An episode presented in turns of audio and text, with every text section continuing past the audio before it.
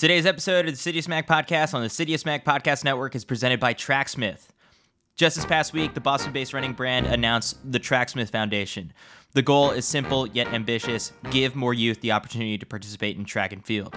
Tracksmith believes the lessons learned from being part of a track and field team are the lessons that can create a more inclusive society.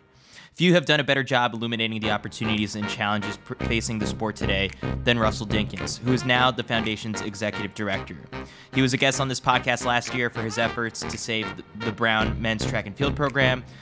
And for the past year, Tracksmith has been supporting Russell in his work to save college track and field pro- programs from being eliminated. Now he'll be able to continue this work through the foundation. And with your help, the Tracksmith Foundation will be able to create more opportunities and inspire broader participation through advocacy and assistance. As the new year approaches, Tracksmith has come up with a very creative way to celebrate our sport, and that's by hosting a New Year's Eve spectacular in New York City. All proceeds from the Midnight Mile, featuring Nick Willis trying to break four minutes for the mile for the 20th consecutive year at the New Balance Track and Field Center at the Armory, will go towards the Tracksmith Foundation. And if you're not able to attend the Midnight Mile but would like to make a donation to the foundation, you can also do so through the Tracksmith website. Now, for my loyal listeners, Tracksmith is also offering 15% off your purchases using code Citius15 at checkout. Shop their latest winter collection, which is live as we speak. Everything they make is designed for the unique challenges of each training period. New colors, new styles, new season. Hit tracksmith.com and use code Citius15 at checkout. Thanks to the support on Patreon, you guys are bringing it on there. A special welcome to Stuart Newstat, Pietro, Scott Borgort, and Mariah for joining the Backers Club. If you enjoy what we're doing, support us over at patreon.com slash Mag. A quick breakdown of how you can think of your contributions. $4 a month on Patreon is like buying me or Mac Fleet or Dana Giordano or Mike Zerzolo a cup of coffee. $8 maybe gets us a salad for lunch, and that's being generous because of where we all live. Anything more than that, and you're basically signing up to be our best friend.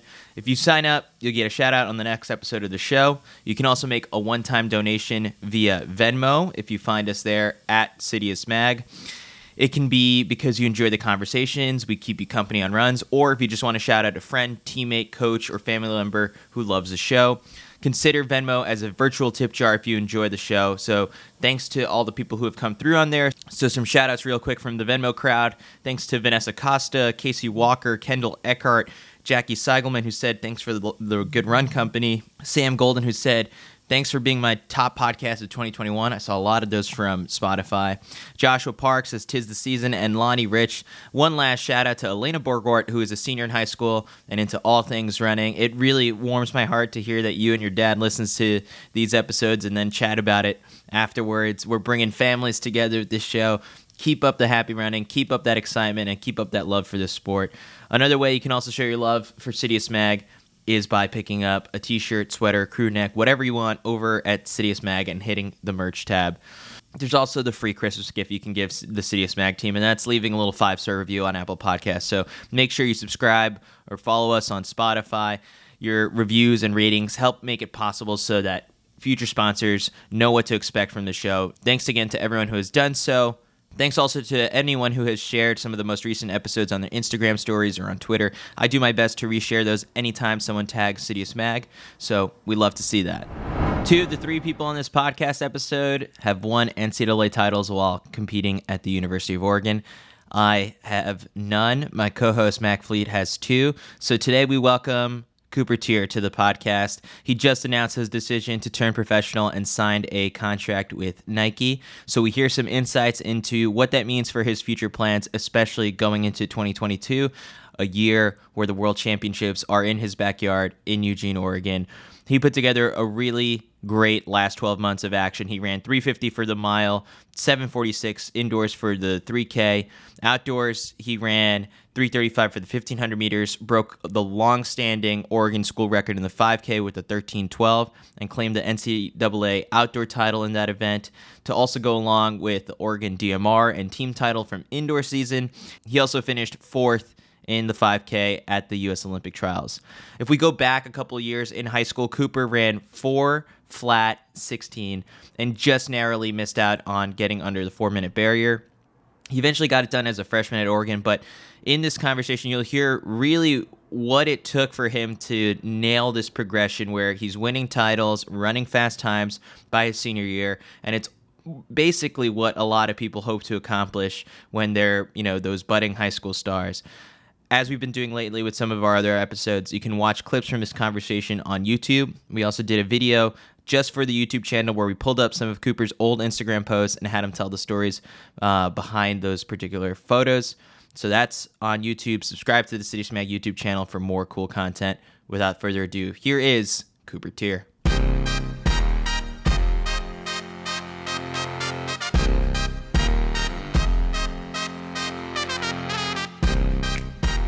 Right, now we welcome on Cooper Teare to the Citius Mag podcast. So first off, congrats on going pro, signing a nice deal with Nike. So hit us with what was the first big purchase I guess you've made since that contract.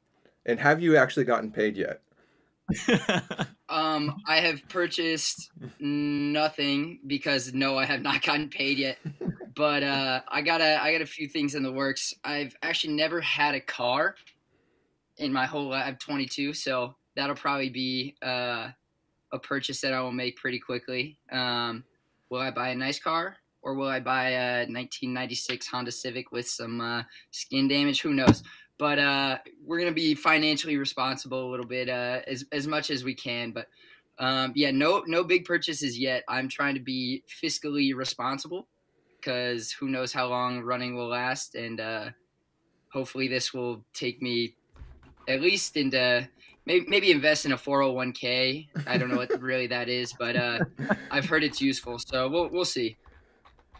Mac, what was your first big purchase out of college? Um, I what I I think because I stayed in Eugene with OTC, I found the most expensive apartment I basically could in Eugene, which was a whopping like twelve hundred dollars a month. Uh, you can't like Eugene, especially back then, you couldn't find anything that was expensive. Um, but I did buy a car. I, I bought my my Tacoma, so that first the first paycheck is is always nice as a pro runner because you get back paid. Uh, mm-hmm. Usually, sometimes you get back paid. You get back paid like six months, so that first paycheck is real real nice. You can make this much running. that was uh, I mean, that was my dad. He was like, "Oh, cool!" Like for uh, you know, for six years. I'm like, "No, per per year." He's like, "Oh, shit! I didn't know that you could do that." like, all right, Cooper. So, how did this all come about? Because for people on the outside looking in, they'd probably think big Oregon star, Oregon runner, and like you know the Nike ties to the University of Oregon. That it only sort of made sense, but what were you sort of looking for uh, as you were taking this next step? And then like i mean were, were you getting other offers? Like how did this process go about for you? Yeah no i think this was like the least surprising announcement anyone could have had. Uh, i think people saw it coming from pretty far away. But yeah no i've been i've been sort of in the process for months now. It's it started before ncaa's kind of um, just shopping around because I wasn't really sure if I was going to come back for a cross or even, um, you know, this full year potentially because I, I, had it all.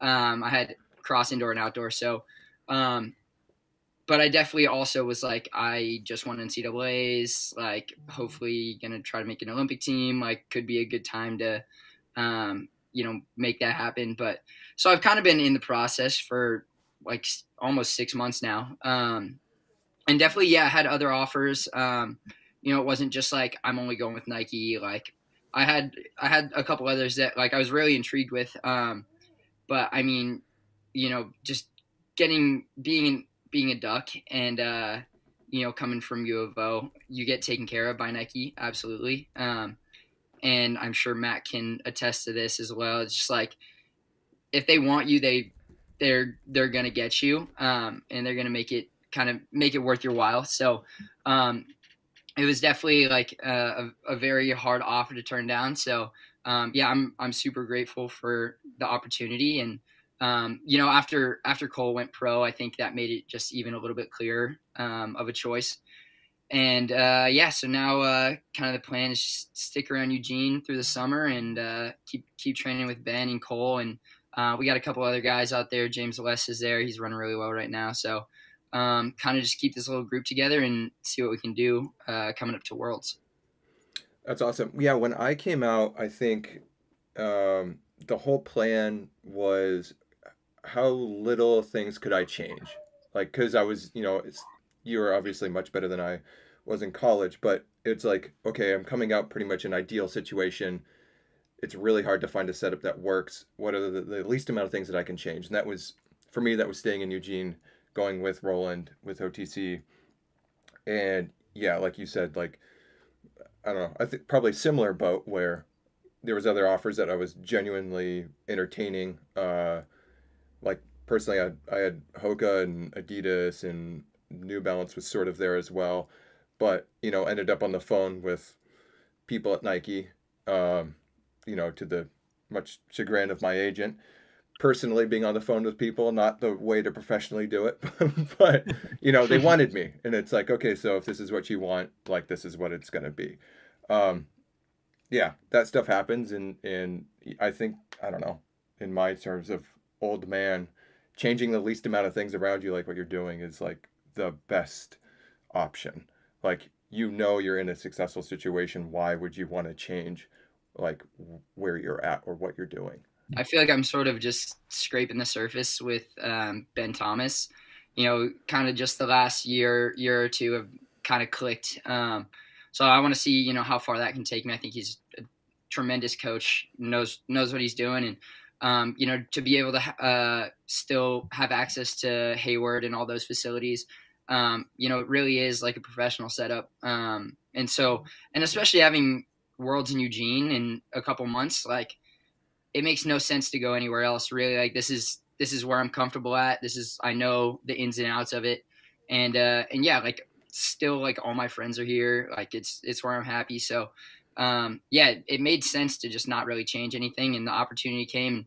Uh, sometimes that hard that's hard, but also having Cole kind of do all the dirty work and uh, you know have three months of figuring it out before me, and then I'll just ride on his coattails, and he'll just tell me exactly all the stuff that he did wrong uh, in his first couple months. So um, yeah, no, it's it's a great setup, and uh, I'm I'm really happy about it. I think coaches are happy about it as well, and still gonna be sticking around. And um, I think I'm gonna be like a volunteer assistant coach now. Um, so part of the coaching staff, probably gonna try to um, maybe get that promotion to head coach as soon as possible. But for right now, we're just gonna keep keep running for a little bit.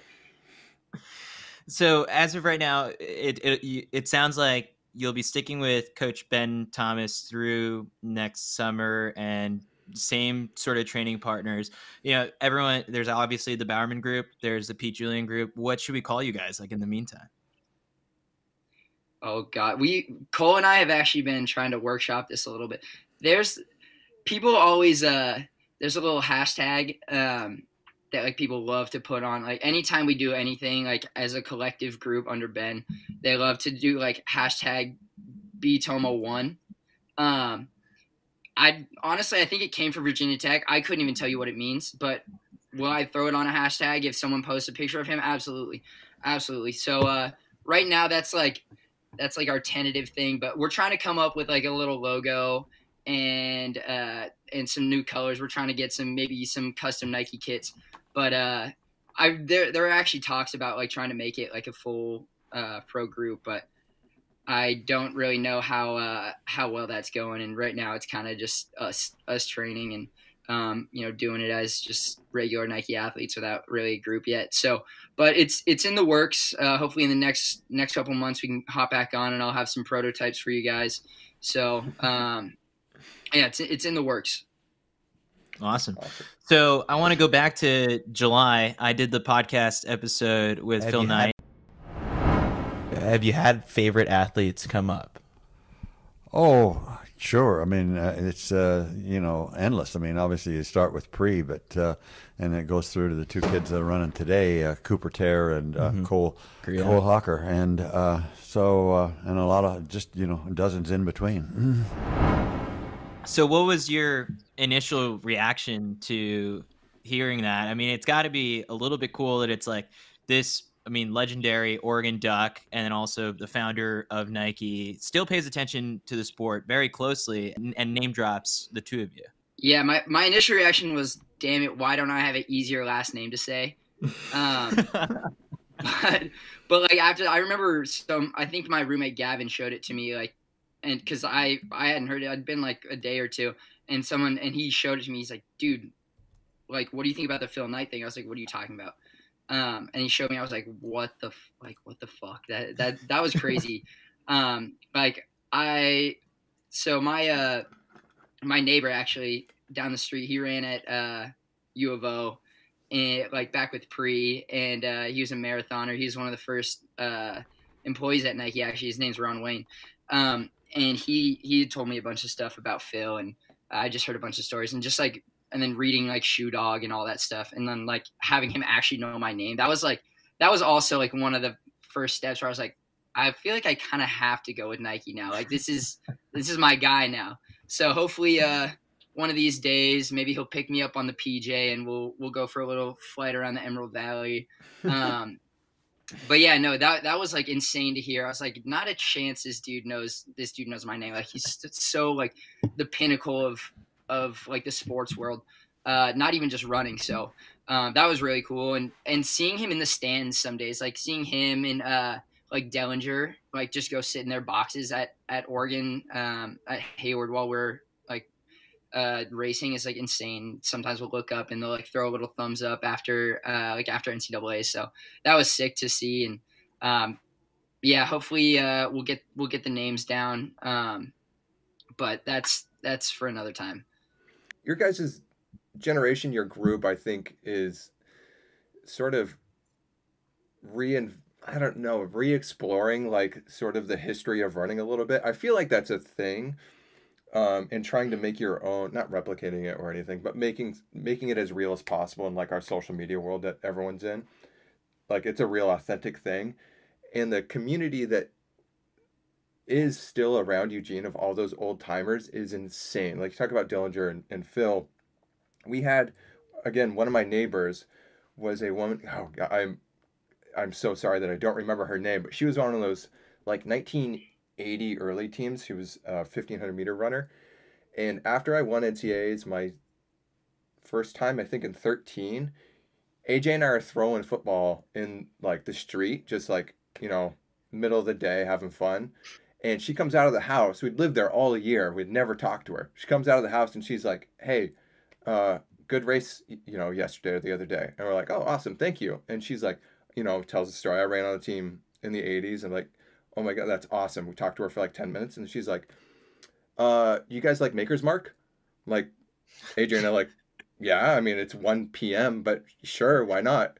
She goes back to her house, comes out with a bottle of Maker's Mark with three shot glasses and she Oh pours three shots in the middle of the street, just down them. And then, you know, she's like, all right, I'll see you guys later. And like, it's like, oh, this is Eugene. Like, we're on um, like College Hill, you know, out by Amazon. Uh, you know, still lives there, still goes to all those meets and everything like that. The the community there is like absolutely incredible. I just had like a sort of similar. Uh, earlier this year, we had a sort of similar experience. Um, or no, it was the it was the end of last year, like probably like three weeks before NCAA's. We were on Pre's Trail, just doing a uh, like this comfy steady workout. It's just like six minute pace stuff. Um, running with the whole team, and uh, me and Cole had a little bit longer. And we see this dude, and he's turning around, and uh, he's like he's looking at us, and he turns around. And he he literally stops us in our tracks. He's running probably like eight minute pace, just like hobbling around pre-show, and he's like, "You guys have to stop and like entertain me for a little bit." Like my name is I forgot his first name, but it's the dude that owns Taylor's Bar.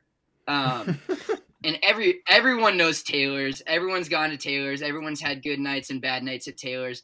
Like you know how it goes. And uh, and so he ends up like we kind of get past him. We talk to him for a second, but we had to keep going.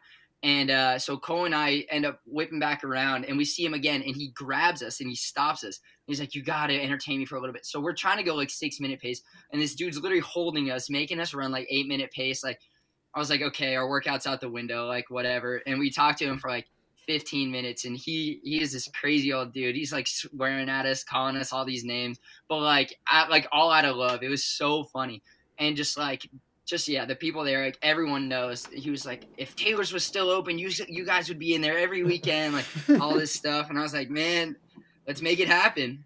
My first NIL. that would be uh, the best NIL in your Eugene. Uh, sorry, go for it, Chris. Yeah, so I mean Cooper, like for the longest time, like even I guess as a as a high schooler, you were like very Oregon, like appreciative of the the program's history. Like, um, there's photos of you, I guess, like I, I remember from like when you were in high school, throwing up the O after you had like sort of committed, and um, so like where did when when did that really start for you? Yeah, I mean, ever since I got into running. Um, one of my good friends in middle school got me into it. Uh, he used to be way faster than me. He would, you know, take me to the house on all our workouts in middle school.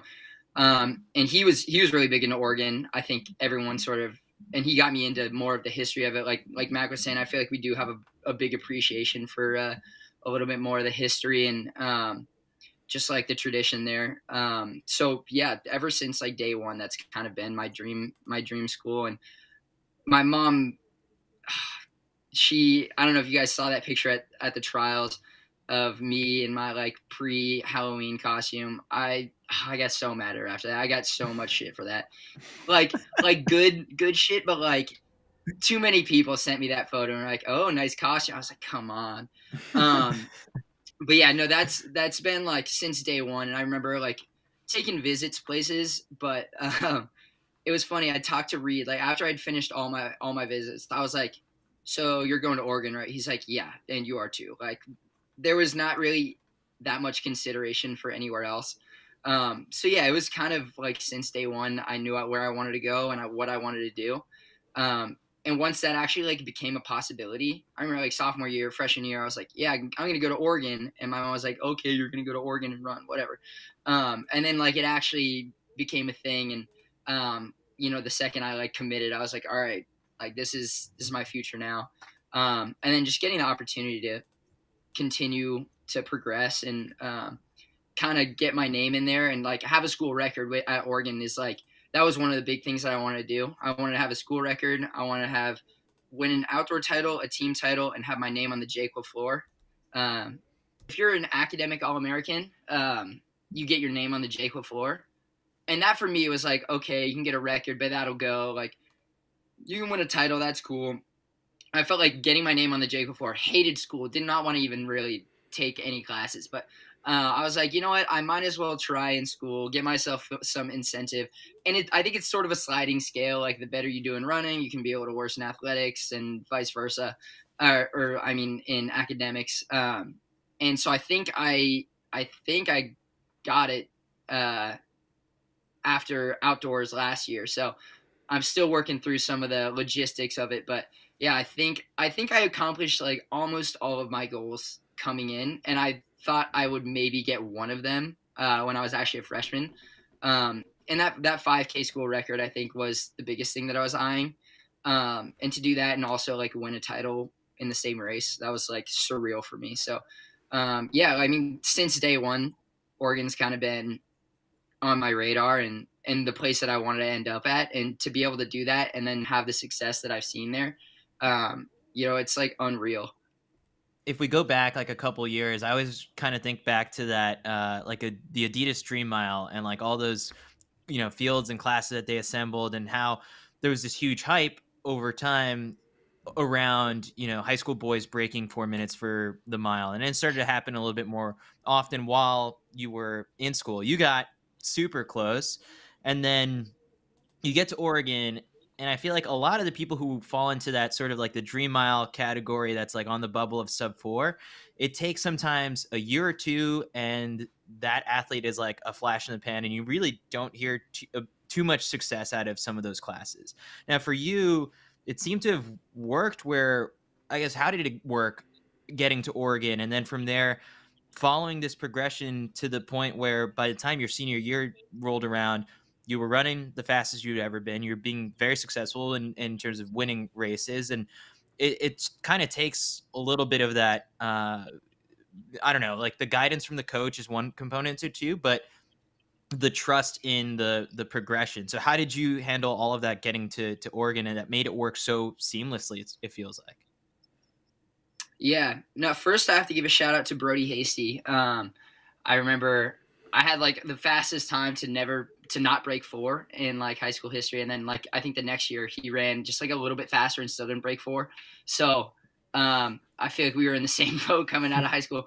Um, but yeah, no, I think it's like when you're right on the cusp that honestly like killed me but at the same time i was like okay not gonna let this happen again and i remember coming in and like my first indoor race breaking four doing it with uh reed and i think just like coming in and actually i was i feel like i've never not have mo- had motivation and a lot of it has just been like the people around me um whether it was like the powell's freshman year helped me like really get like introduced to college and um you know doing a really good job of like I felt like I had a really easy transition because they were like always there for me, um, and always like super supportive, and um, they were just like super friendly and made it easy to like trust them as coaches. And then having Ben come in the next year and um, doing a very similar thing, uh, definitely two very different types of coaches, uh, but Ben Ben had a plan like right from the get go, and um, I feel like it took maybe a couple months to get used to it, but once we got to that indoor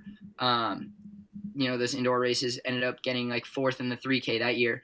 And so every year is just about like building on the previous year. And so i never redshirted anything um, throughout college i i ran every season and i felt like yeah maybe that was i was a little burnt out at, at some points but also i felt like building on each season helped me so much in terms of like continuing to get stronger in places that maybe i hadn't been before. And then having you know, working out with like Reed and uh, some of the older guys like Sam Prakel or, or, Tanner Anderson my freshman year, and then having Blake Haney the next year, and then having Cole come in and end up pushing, like helping push me.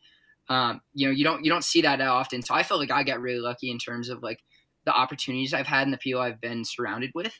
Um, and I'm not gonna lie, I think COVID played like a big role in in me doing so well my senior year. Um, like I said, I didn't redshirt anything, and uh, I think I was a little bit burnt out. And having the opportunity to not have to run for a little bit and only running when I wanted to, um, I felt like it was really beneficial for me. Like I probably took like a month or two of being like sad because I thought I was like I, I was planning on winning indoors in the 3K in Albuquerque like that. Like there was no doubt in my mind that I was going to win that race.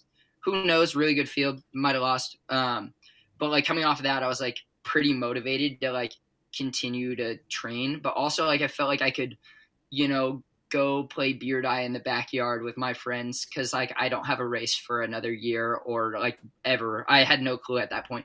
So it was like you go work out when you want to, you work out really hard, and then you go and do nothing for two days. So like I think that was brought me back to just like the fundamental part of the sport and like realizing how much I actually do love it it didn't feel like work. That was like when I had the most fun. Like we took a trip to Montana, um, and that was like some of the most fun I've ever had with running and doing some of my best workouts. So I felt like getting back to basics and like kind of restarting and uh, you know turning a new page helped me a lot in terms of like having the motivation senior year to like get even better because like I felt like I could have been content after my junior year running. I ran like three, three fifty five and 749.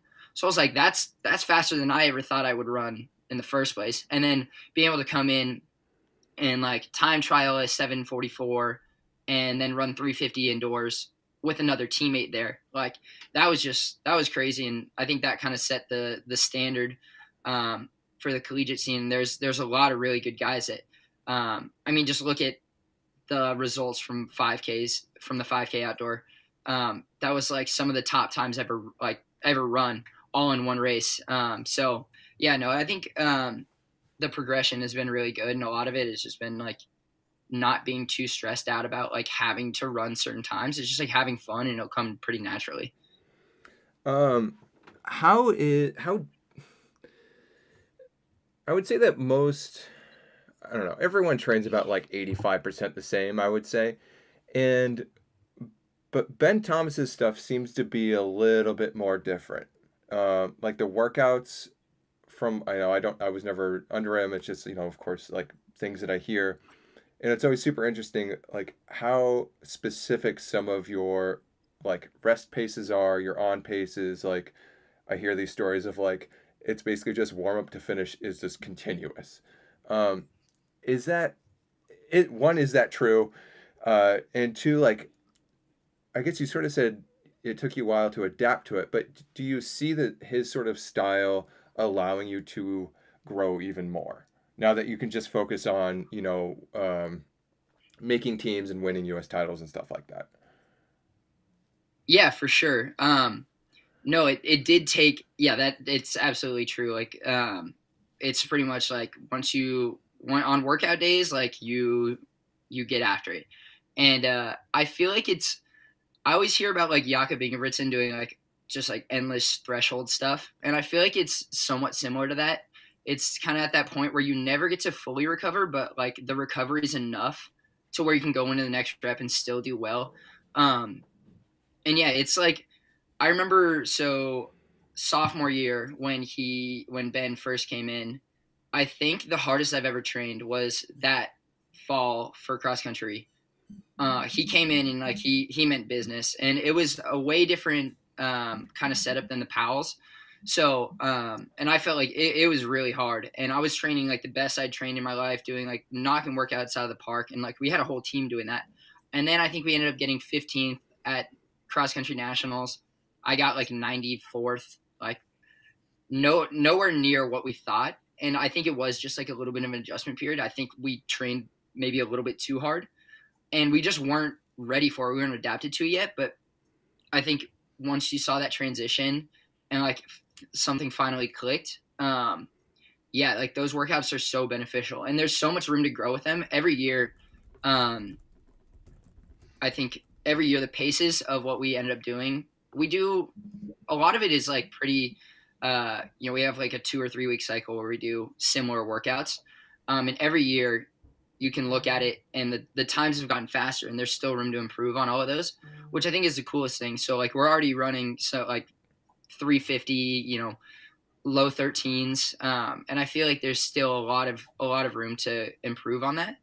Um, meanwhile still developing some of that speed i think you know i haven't even really i think i've been so focused. I came in and ran one 1500 my freshman year and ran like five 5ks I feel like I haven't even really got the opportunity to like look into the 1500 and really like develop that end of like my racing and still like ran 335 which is like pretty solid. So um you know i think coming in and like still having room to develop on like the speed end of it and then again like the aerobic like threshold stuff still having room to improve there i think i mean i'm just i'm excited to like even just talking about it makes me want to like just leave and go do a workout right now because like I feel like there's so much uh, you know so much time to improve. So I'm really excited to see uh, you know once we get back into it. Um, you know, in January, and we're all kind of all together. What what we're going to be able to do? Because I know Cole's kind of at the top of his game right now. Uh, James West is running really well. Uh, Charlie's killing it. So, yeah, there's there's a lot of a lot of room to improve, and I think the guys around to do it. So um, we're just gonna kind of kind of keep that trend. I've I've gotten faster every year, so hopefully I can continue to you know see a, a similar progression. Yeah, you've run 350 for an indoor mile. I think your your 15 mile stuff's a little fucking okay. Um, uh, yeah, no, that was one of my like. It wasn't a criticism. I don't. How I guess it could have been taken as a criticism, um, but it wasn't intended to be. It was like because it's so hard, especially at Oregon, because of the responsibility of the coaches to coach the collegiate team, because that's what they're paid to do, mm-hmm. to continue to coach pros. Like I know that was a similar situation for, um, you know, like I sort of wanted Andy to keep coaching me, but that, that wasn't really a, a possibility.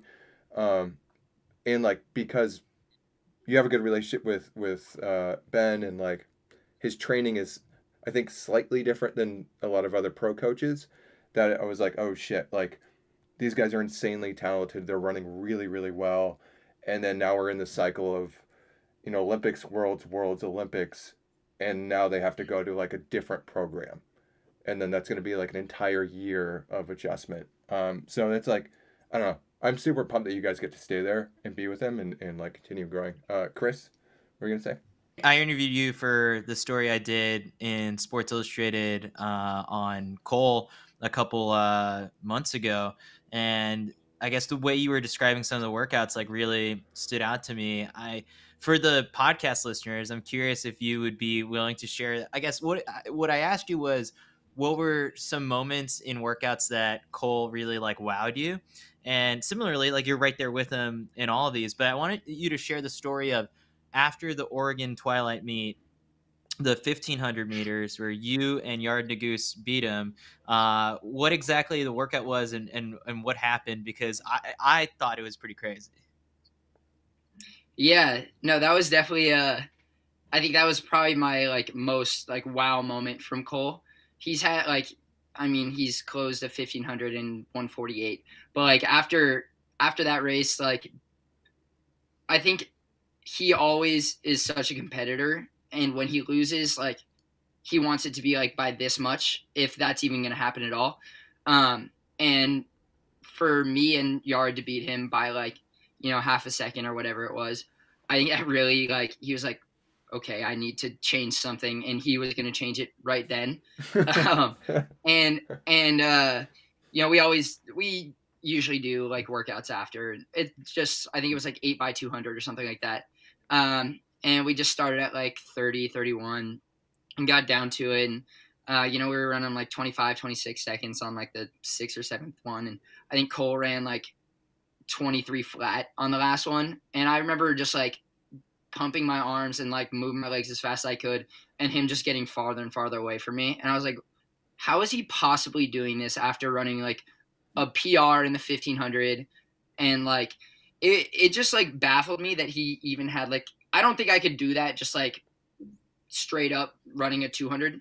Like he he just has like raw speed that is like that's what you need to get the next level. Um, and I think in high school he never really like had the opportunity to like tap into that and like Ben developed that and that was the first time I ever saw it and I was like shit this kid's gonna be like insane because I already know like he he he beat me in like the 5k two weeks before and uh, he had been running like beat me in the 3K at uh, indoor nationals, but that was the first time I was like, shit. I like he kind of scares me, um, but like in a great way. Um, so yeah, that's yeah. like that's when I was like, okay, I want to train with this kid for as long as I can because I know like if I can continue to keep up with him and he's he's just gonna make me better, um, and I hope I can do you know a similar thing for him. So I think we had a really good dynamic and just knowing he has like some of those some of those tools in his uh in his back pocket hopefully I can develop some of the same type of stuff. And, um, but yeah, no, that was like, that was a moment I was like, God damn it. Like, why has he got to be so good? Uh, so he's doing Millrose Games mile. Uh, and you mentioned that he's, you know, in training right now and probably, and, and looking pretty good. So, eh, that's scary to a lot of people. Is is that a race that you're gonna try and make the pro debut in, or is like what do you have planned right now? Yeah, I think um I think I will go to Millrose, but I think I'll probably end up running the 3K. I think okay. I'm definitely a little bit behind in terms of he uh he just ran a they did like a time trial at Hayward him and James they ran like 8:30 for 2 miles like pretty smooth like nothing crazy just cutting down the whole way and quick last lap so he's he's definitely kind of built through the base phase and um you know getting into some more specific stuff and I feel like right now I'm kind of getting back into it. I took a little bit of time off of after NCAA's, so um, I'm I'm more in that like aerobic kind of area, less in the speed right now. So um, you know, I think I'll, I'll be ready to go by January, end of January, but. Um, I think I'll end up doing the 3K just because I think that'll be more, more of my wheelhouse at the at the time. But um, like I said, I, I, really want to develop more of that 1500 mile speed. So um, hopefully after that we'll have another crack at uh, you know maybe a, a quick mile uh, like we did last year at Arkansas. So uh, who knows? Maybe go for like an American record there. Uh, we are we are pretty close last year, so hopefully uh, if we things keep trending the right way, uh, we'll have a shot at that. And then um, you know USA indoors, obviously not sure what we'll do there yet. I think Cole's trying to maybe look towards some of that higher end stuff, like 3K, 5K stuff. So maybe he'll give me a shot at taking the mile title and and he'll go for the 3K. Who knows? But um, yeah, we haven't really figured out everything yet, but kind of everything is just geared towards you know making that world team. Um, that's the biggest thing to do. I know what I have to do now after getting fourth at, at trials. So um, yeah, just kind of in indoor will just be a fun time to get back to racing, kind of make that pro debut and and realize like what the next level is. Um, because I feel like I've I've had a, re- a lot of really good races, um, but never really had that deep of competition in terms of like getting into pro races. I know a lot of a lot of times college kids get into those, and I feel like I never really had the opportunity to do that, except for like trials was the only time, um, you know, I've gotten to race like Paul Chelimo or the Bowerman guys. Um, so hopefully I can get a couple more of those under my belt, knock out the world standard, and uh, you know make that team. I like how you just casually slipped in like a possible like American record attempt. Like when did that stop like seeming three- so crazy to What- it's like bring uh, up in conversation? Isn't it Lagat? It's like three forty nine six or something, isn't it? Yeah, I remember because um, when we ran that race last year, I didn't even get the meet record because Bernard had run the American record at Razorback Invitational like however many years before. I was like, "You're kidding me! I got nothing out of this race. Like I couldn't even get the the collegiate or the facility record." So, um, but yeah, I like last year didn't even expect to run 350. I thought I could run like 353 that day. Um, I remember talking to my roommates before it and be like, "Yeah, no, like they're like, do you want to go for the collegiate record?" I was like, "Dude, shut up! Like, I'll try to run like close to it, but no." And then we ran 350. So, um, that and I've I don't know. There's a clip somewhere where I talked to Cole after we're sitting on the track, and I was like, "Dude, I feel like there was a little bit more there." And he was like, "I thought the same thing." So that was that was kind of the time where I was like, "Okay, shit! Like I wish I could." immediately restart that race and just run it again and, and like change those minor little things. So yeah, I think that's kind of the standard now as well. Like we've we've run that 350. Um, Cole's run 331. So I feel like that's kind of the benchmark now, and um, you know just got to keep keep upping the standard and um, you know making sure we're trying to improve every year. And uh, now I know that we can do it. So um, it's just a matter of actually going out and doing it now.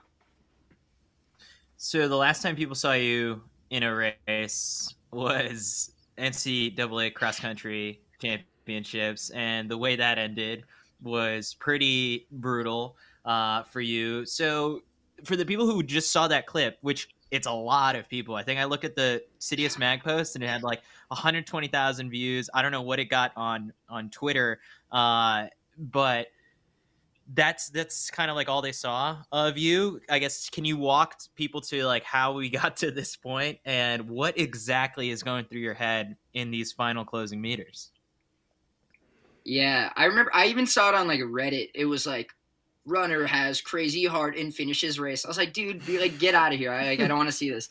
Um, yeah, no, that was just like, it was just one of those races that was that was just tough, and I think I maybe didn't have the best preparation going into it. Not in terms of like fitness, just like recovery stuff, and um, you know, we. I think the fastest I'd gone out was like four 37 in a race that year, and then we went out in 415, and uh, I think it was kind of just like a culmination of things, and um, you know, can't really s- specify one thing, but uh, actually, a couple days later, I went to the hospital, and I was there for like nine hours, and they were like testing a bunch of stuff, and there's this thing called like your CK levels. It basically is like your muscle strain, and like it is pretty like there's a pretty big correlation between that and like hydration and like a, an average level like what you want to be around is like 200 250 and like they got the results back and i i think my level was like 3800 like ck and i was like oh, okay so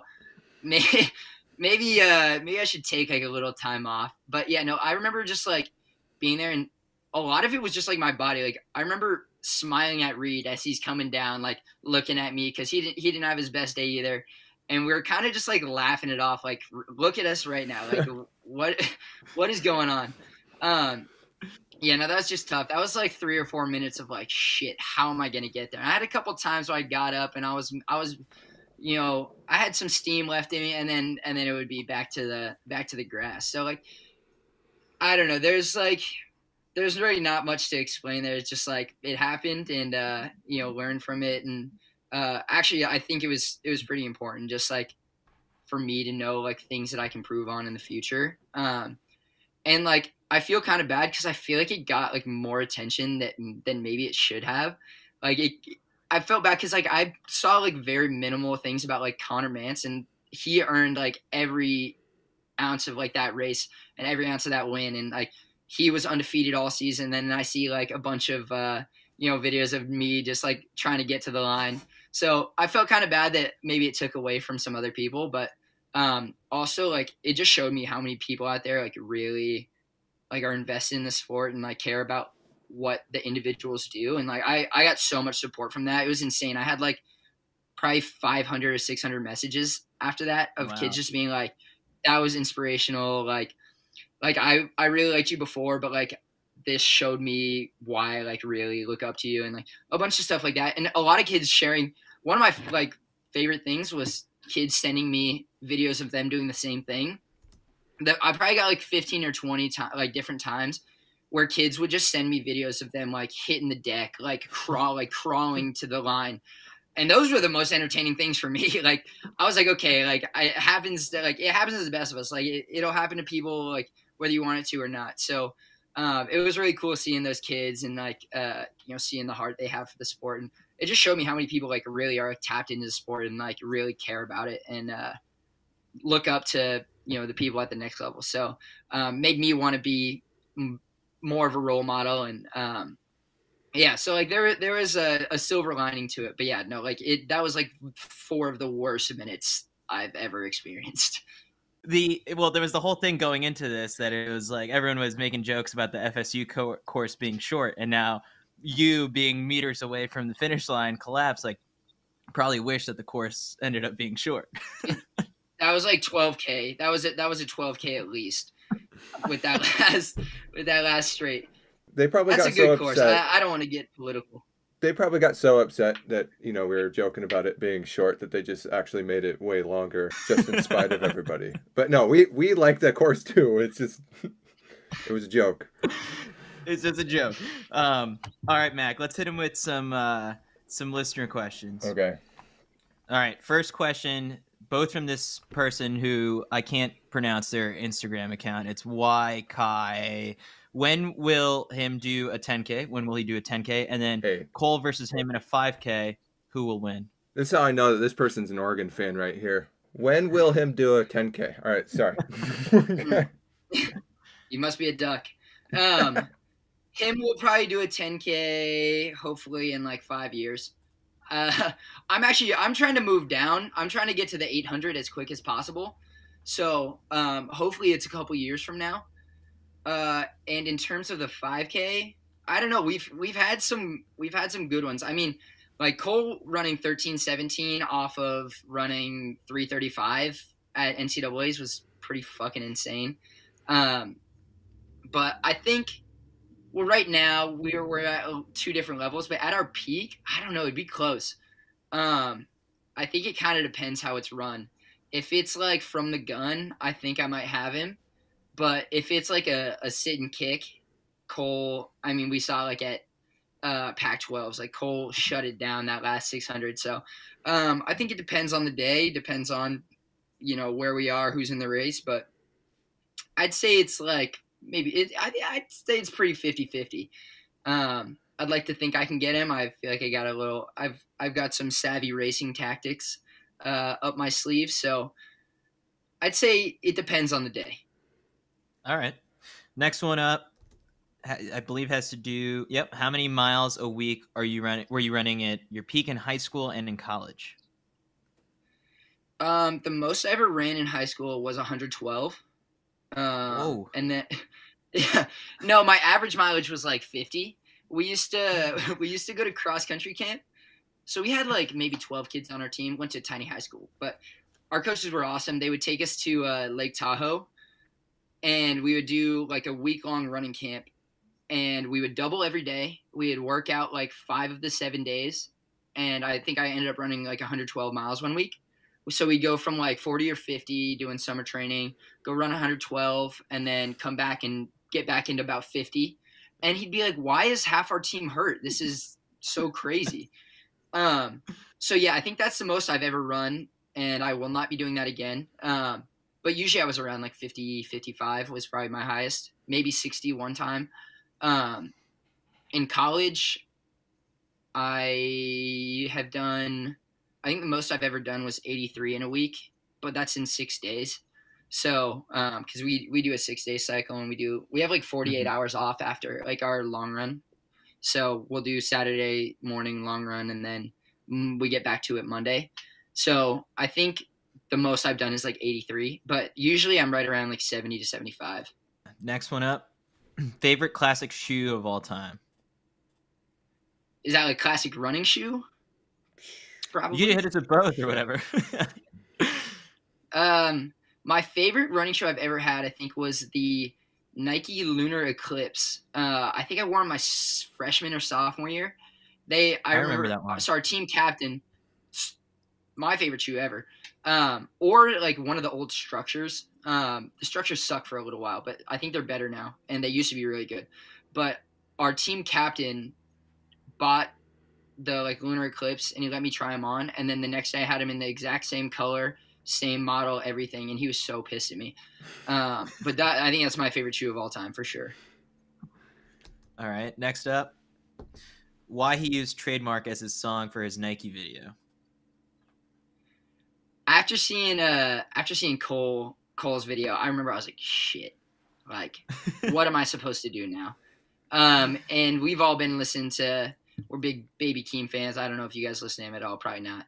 Um but i i actually spent like two hours on facetime with my friend Didi, um making a playlist of songs that could possibly fit.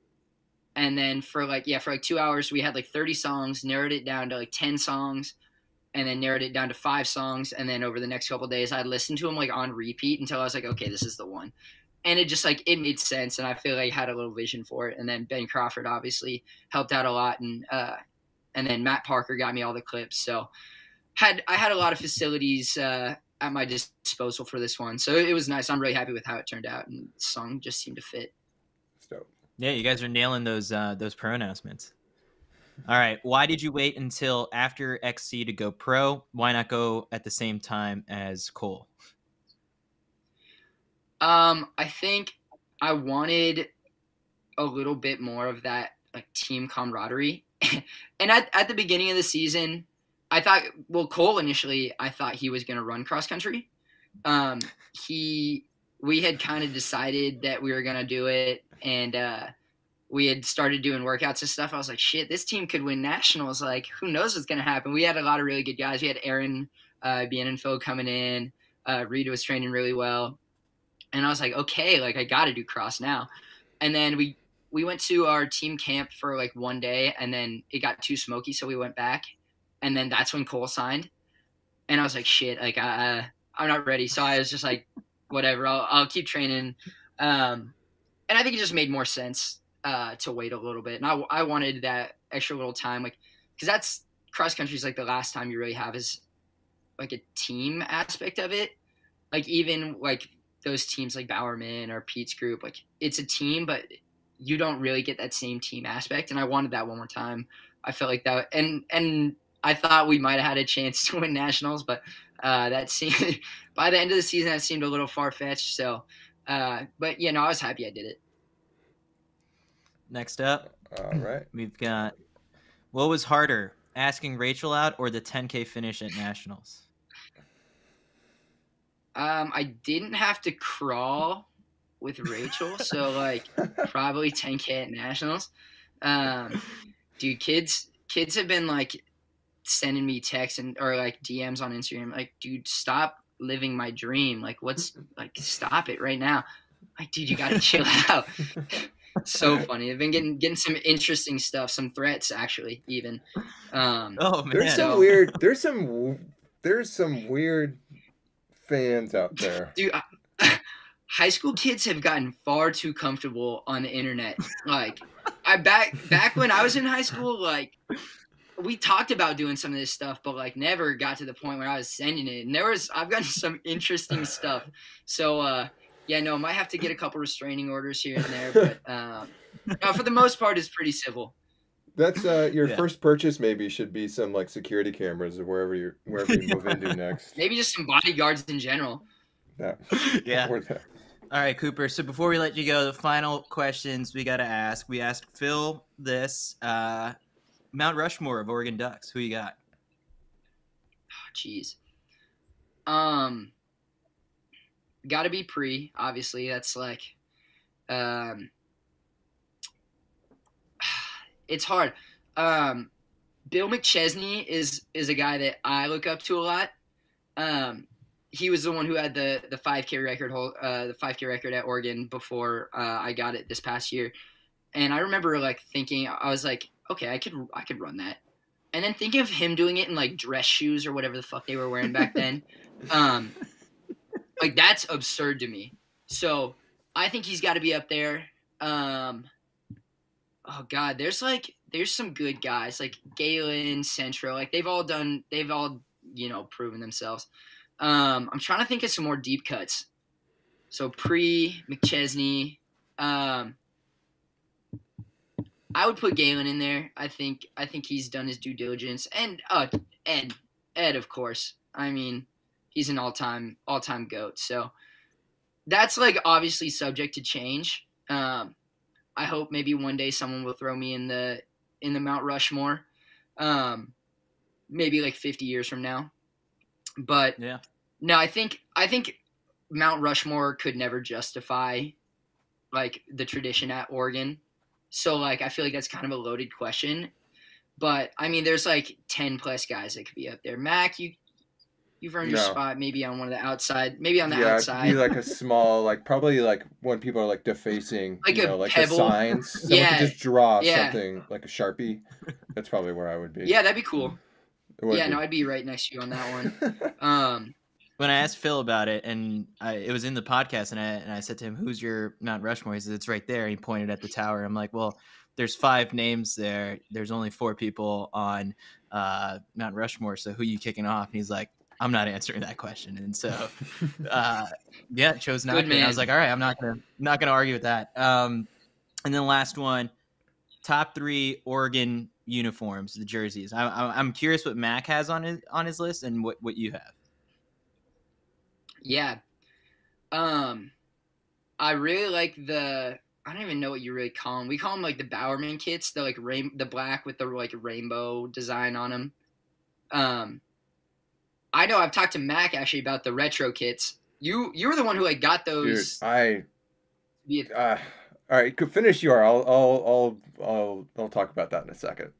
that's that's in my all time. Um, and then like, you know, we always do like our championship yellow. Uh, for and the new ones are insane, like the like ribbed ones. Uh, so like eh, some sort of championship yellow one would probably be in there as well. So those those are probably my big three. Like whenever you get to postseason, like the preseason, you always just wear like white or black. Um, but once you get into like Pac-12s, regionals, nationals, you're like finally like I get to have some drip. So those are probably top top three. Yeah, we had when I do you got? when I first got there, like because they sort of do the uniforms. I think in like the they follow the Olympic cycle, so I think you generally have like the same uniforms for four years. Occasionally, there's a separate one. And when I first got there, it was like the the outs on the the old old stuff, and it was. I'm sure at the time it was nice, but like by the time I was there, we were in the fourth or fifth year of it, and it was bad. And then, when then we got into this chunk where it was the same uniform with the big giant O, but it was just a different mm-hmm. colorway every single time. And I have this huge gripe with designing something that's going to be covered by your bib. And so we went away from everything that you could actually read. Everything was underneath the bib. So then it was me and Mike Berry and somebody else got to meet with the uh, the Nike team that comes down and does all the Oregon uniforms. Mhm. And Mike and I just laid into them. We're like, we're the best team here. We're the only team that doesn't have a Fighting Ducks colorway. We're the only team that doesn't have matching spikes. We're the only team that doesn't have like this retro edition. Like, there's all these other teams that finish in the bottom half of the Pac 12 and we're winning NCAA titles, and like, we don't have anything like compared to what all these other teams have. And they're like, but you have like four different uniforms. And we're like, that's just a different colorway. And Mike, Mike and I went fucking crazy, and they we're like, "You guys, like, this is your like fun project. You get to do whatever you want here. Like, have some fun." So yeah, that's how the the retro and the fighting ducks, and I think the the black colored one, all of that stuff like started from from there. So we were we were pumped to get that stuff. Like I think in my fifth year, we had all that stuff. There have been some good ones that have come and gone. I also, I don't know if I should say this, but like, I don't know why I checked behind me like Robert Johnson was gonna be there or something. um, but uh, no, there's like there's a there's a new secret uniform that I think I'm I'm the only one that have se- that has seen. Um, so that'll probably be making a debut maybe this outdoor uh, outdoor nationals. But That's there's awesome. some there's some good stuff still cycling through. They're they're killing it right now. So always grateful to have the opportunity to wear the O. Yeah. All right, Cooper. Well, we wish you the best of luck in uh, training over the next couple weeks, and uh, hopefully we'll see you uh, at Millrose Games. And again, congrats on uh, the pro deal. Yeah, absolutely. Thanks for having me. It's uh it's been a pleasure. Hopefully there'll be more to come in the future. Yeah, awesome. Thank you, Coop. The Citius Mag podcast is a production of the Citius Mag podcast network. It is produced and edited by Mike Zerzolo. Did you enjoy this episode enough to dish out a couple bucks? Support Citius Mag by pledging any dollar amount over on patreon.com slash Citius Mag to join our loyal legion of backers who keep this show going strong. If you're on your phone right now, you can also open up the Venmo app and hit us with a one-time donation to at Citius Mag. We've also got merch over on citiusmag.com. Any way you can show your support goes a long way. Thanks for listening. I've been your host, Chris Chavez, wishing you some happy and healthy running. Legs are feeling good. See you next time.